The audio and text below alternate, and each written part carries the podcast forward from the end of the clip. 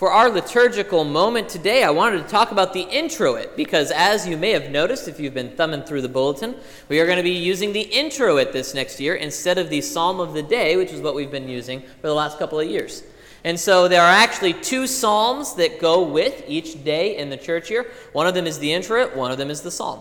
And the introit is what we kind of think of as the entrance hymn. So usually it's more associated with the beginning of the service. Uh, we put it here right between, I think, the Old Testament and the Epistle, kind of because it doesn't fit quite as well into prayer and preaching. But generally speaking, we're going to try and have it towards the beginning of the readings or towards the beginning of the service um, because it is there, in fact, to be sort of a introduction to the day, an introduction to what the theme of the day is. And so my goal is that that is what I'm going to be preaching on for the next year. As you all know, usually I kind of pick one of the propers of the day and I stick with that one for what I'm preaching off of. This last year, I've been doing the gospel reading.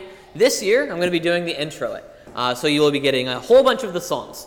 Uh, one of the interesting things about the introit is that instead of being a full psalm, it's usually only four vo- verses in the middle with an antiphon that's usually two verses. And so we'll have antiphon, four verses, the Gloria, and then the antiphon again. Uh, and hopefully that will help us to kind of nail in what the theme of the day is. That's probably going to be how I'm going to be preaching on it, is to try and pull out, all right, what's the theme of the whole day with all of the readings all together? Or maybe the theme of the season, which is kind of what I'm doing today. So, as we do that, as we look at the introit, I would encourage you to pay attention to those. Pay attention to them because we haven't done them in a while, at least, so you probably haven't heard them in a while. Um, also, please do note that we are going to start chanting the introit again. My goal is to use the same chant tone for the whole rest of Advent and Epiphany. So, if nothing else, by the end of two months, we'll have this chant tone down.